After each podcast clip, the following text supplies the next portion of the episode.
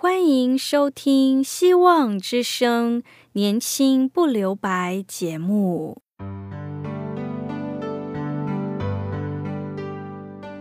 时间是匆促的，岁月流逝，一去不返。别让忙碌与压力阻碍了你享受青春的美丽。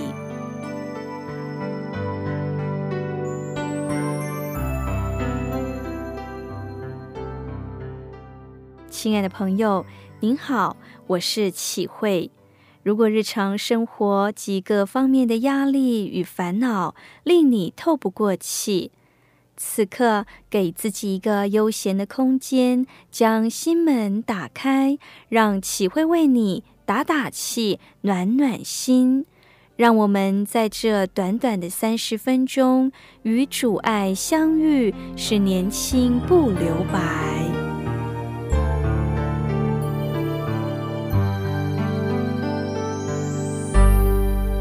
亲爱的听众朋友，您好。使徒约翰年轻的时候有一个绰号叫雷子，大概是他的脾气很暴躁。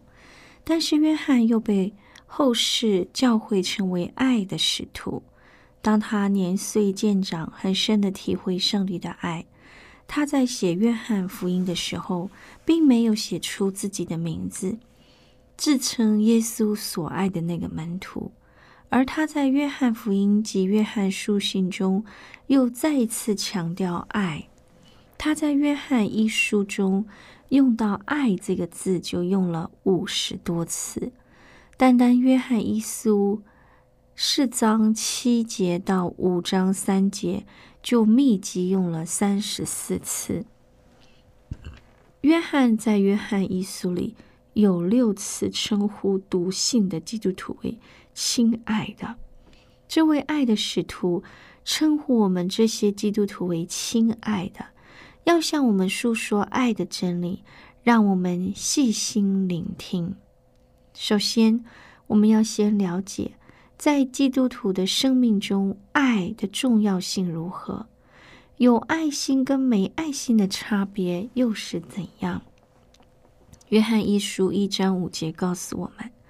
上帝就是光，在他毫无黑暗。这是约翰书信一开头的信息。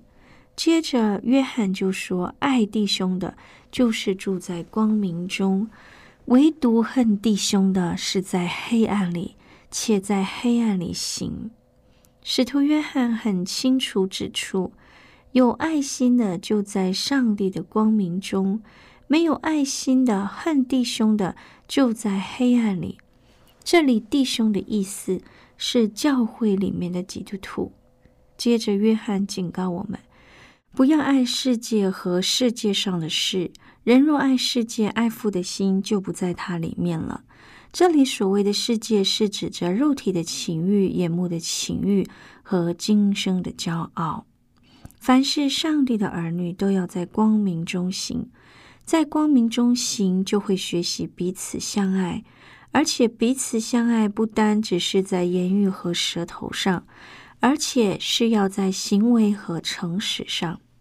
约翰进一步做结论说，上帝的命令就是叫我们照他所赐给我们的命令彼此相爱。从以上来看。我们稍微了解，属于上帝的就住在光明中，这样的人能够学习彼此相爱。如果有人不但不能爱弟兄姐妹，还怀着怨恨的心，那他就是在黑暗里的人。他不属于上帝，而是属于魔鬼的。他必定被这世界肉体的情欲、眼目的情欲和今生的骄傲所捆绑。以致无法活出光明和爱的生活。今天我们就是要远离这种情况，得以完全生活在上帝的光明和爱的情况中。耶稣给我们进一步的要求，就是爱仇敌，为那逼迫我们的人祷告。爱仇敌的爱跟爱家人不一定不一样，是不同层次的。爱仇敌乃是放下心里的仇恨，为对方祝福，期待对方转向神。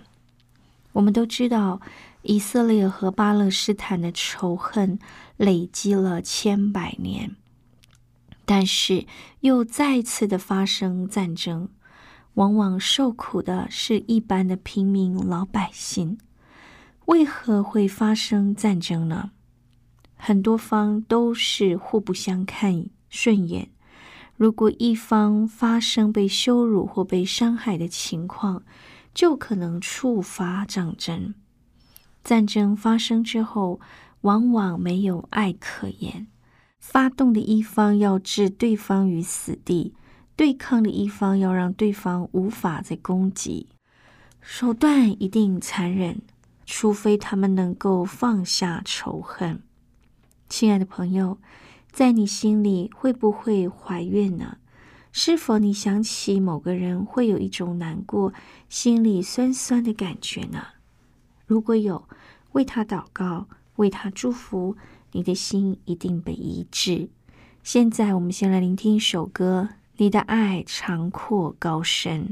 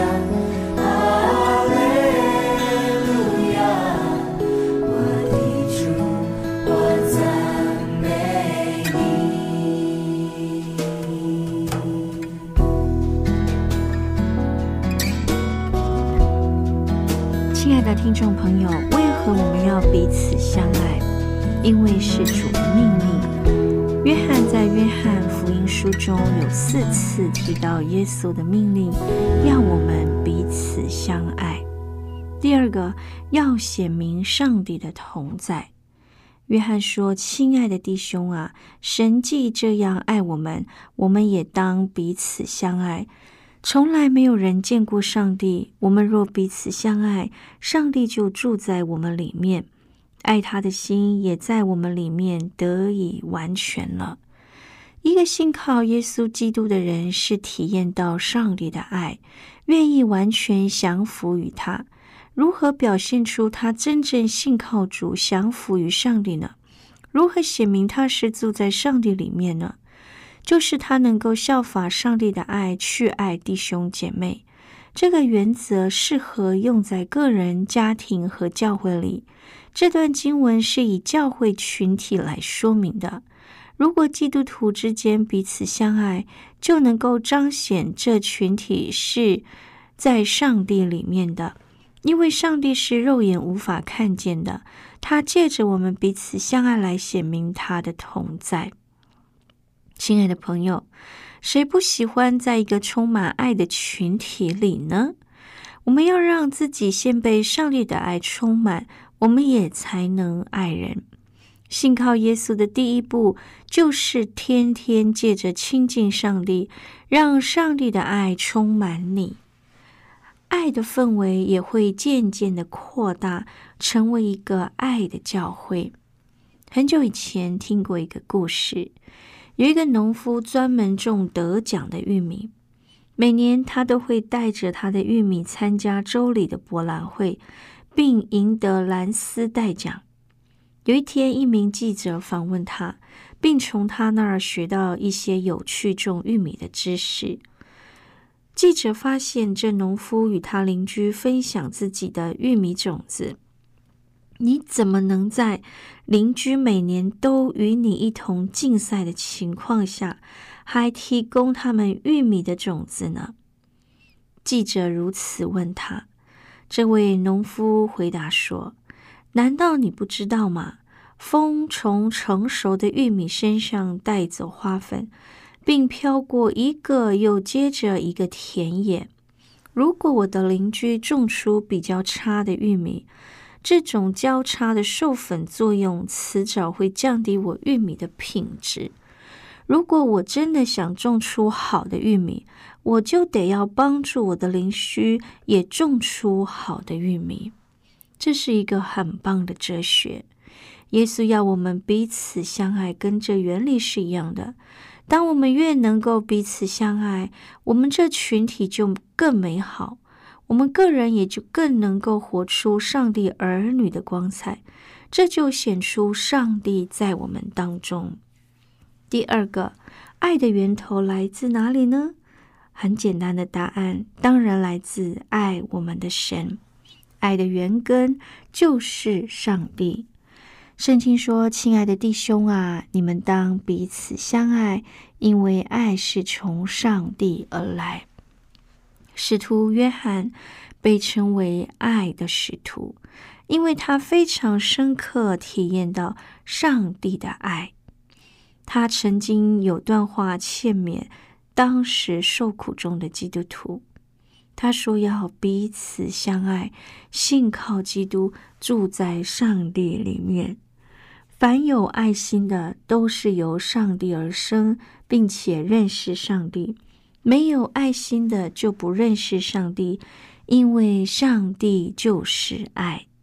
亲爱的朋友，您是否觉得彼此相爱不容易呢？的确不容易。爱是付出，是牺牲，成全对方，这与犯罪之后的人性相违背。克服的方法就是全然信靠耶稣基督。天天亲近上帝，让上帝的爱不断充满我们，以致他那源源不绝的爱可以透过我们流露出来。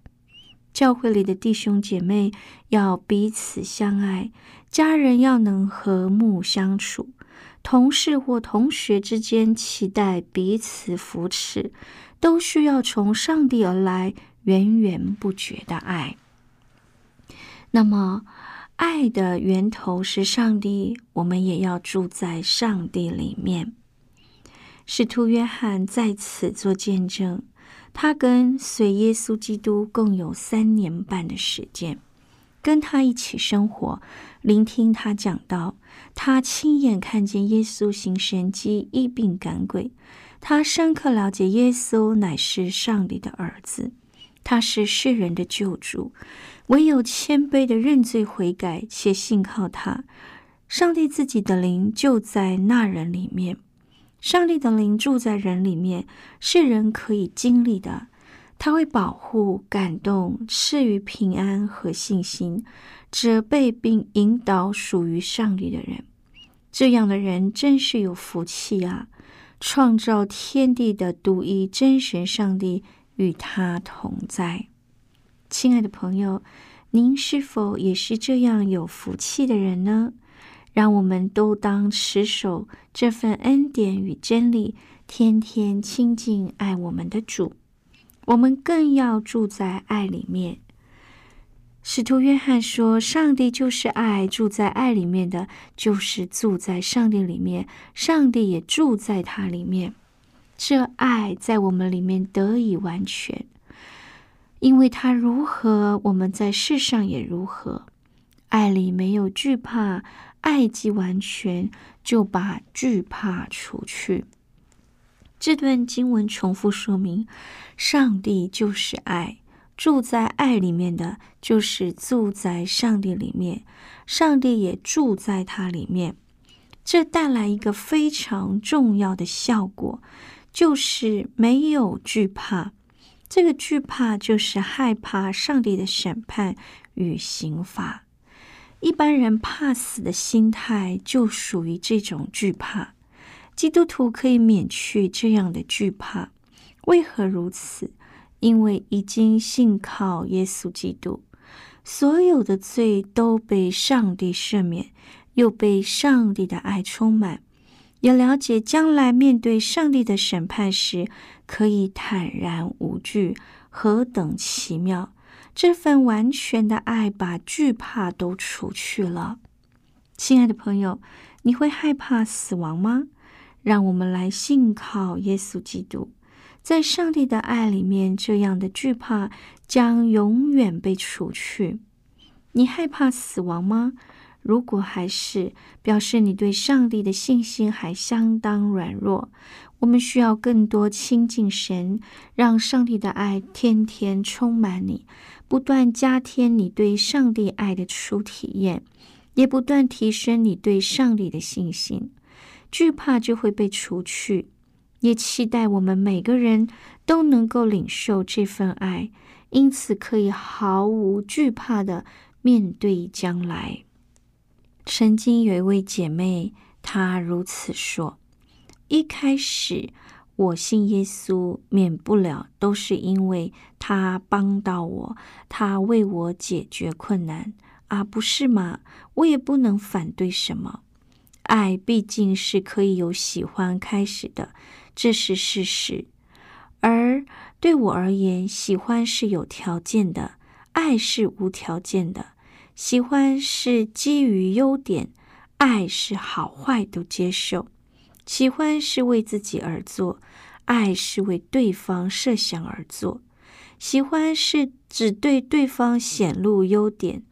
爱是对对方显露最真实的自我，所以爱多多少少也有点不理性的存在。喜欢上帝可视为做许多表面的事，但缺乏真诚，例如崇拜、祈祷、读经、侍奉、灵修，但多少是心灵诚实做的呢？这是一个问号。然而，我们要明白的是，上帝爱我们是无条件的爱。爱上帝，即便不做这些事，也不代表那爱就失去了。爱上帝是毫无保留的，以上帝为中心，并以思想上帝喜欢我们怎么做。亲爱的朋友，你喜欢上帝，上帝爱我们。这就是人与上帝的不同，但是上帝清楚的告诉我们，他是深爱我们的。就如过去我们不断重复念着“上帝爱我们”，圣经充满了上帝表现爱的例子。约翰福音三章十六节，约翰福音十六章二十七节，约翰一书都是在告诉我们，上帝是如此的深爱我们，也让我们继续彼此相爱，因为爱是来自上帝。任何爱都是上帝的孩子，并且认识上帝。约翰福音五章三节。这是上帝的爱，我们遵守他的诫命，他的诫命并不是累赘。罗马书八章三十八到三十九节，因为我深信，无论是死是生，无论是天使是魔鬼，是现在是将来，是高处是低处，还是任何创造中的任何力量，都无法将我们与上帝的爱隔绝。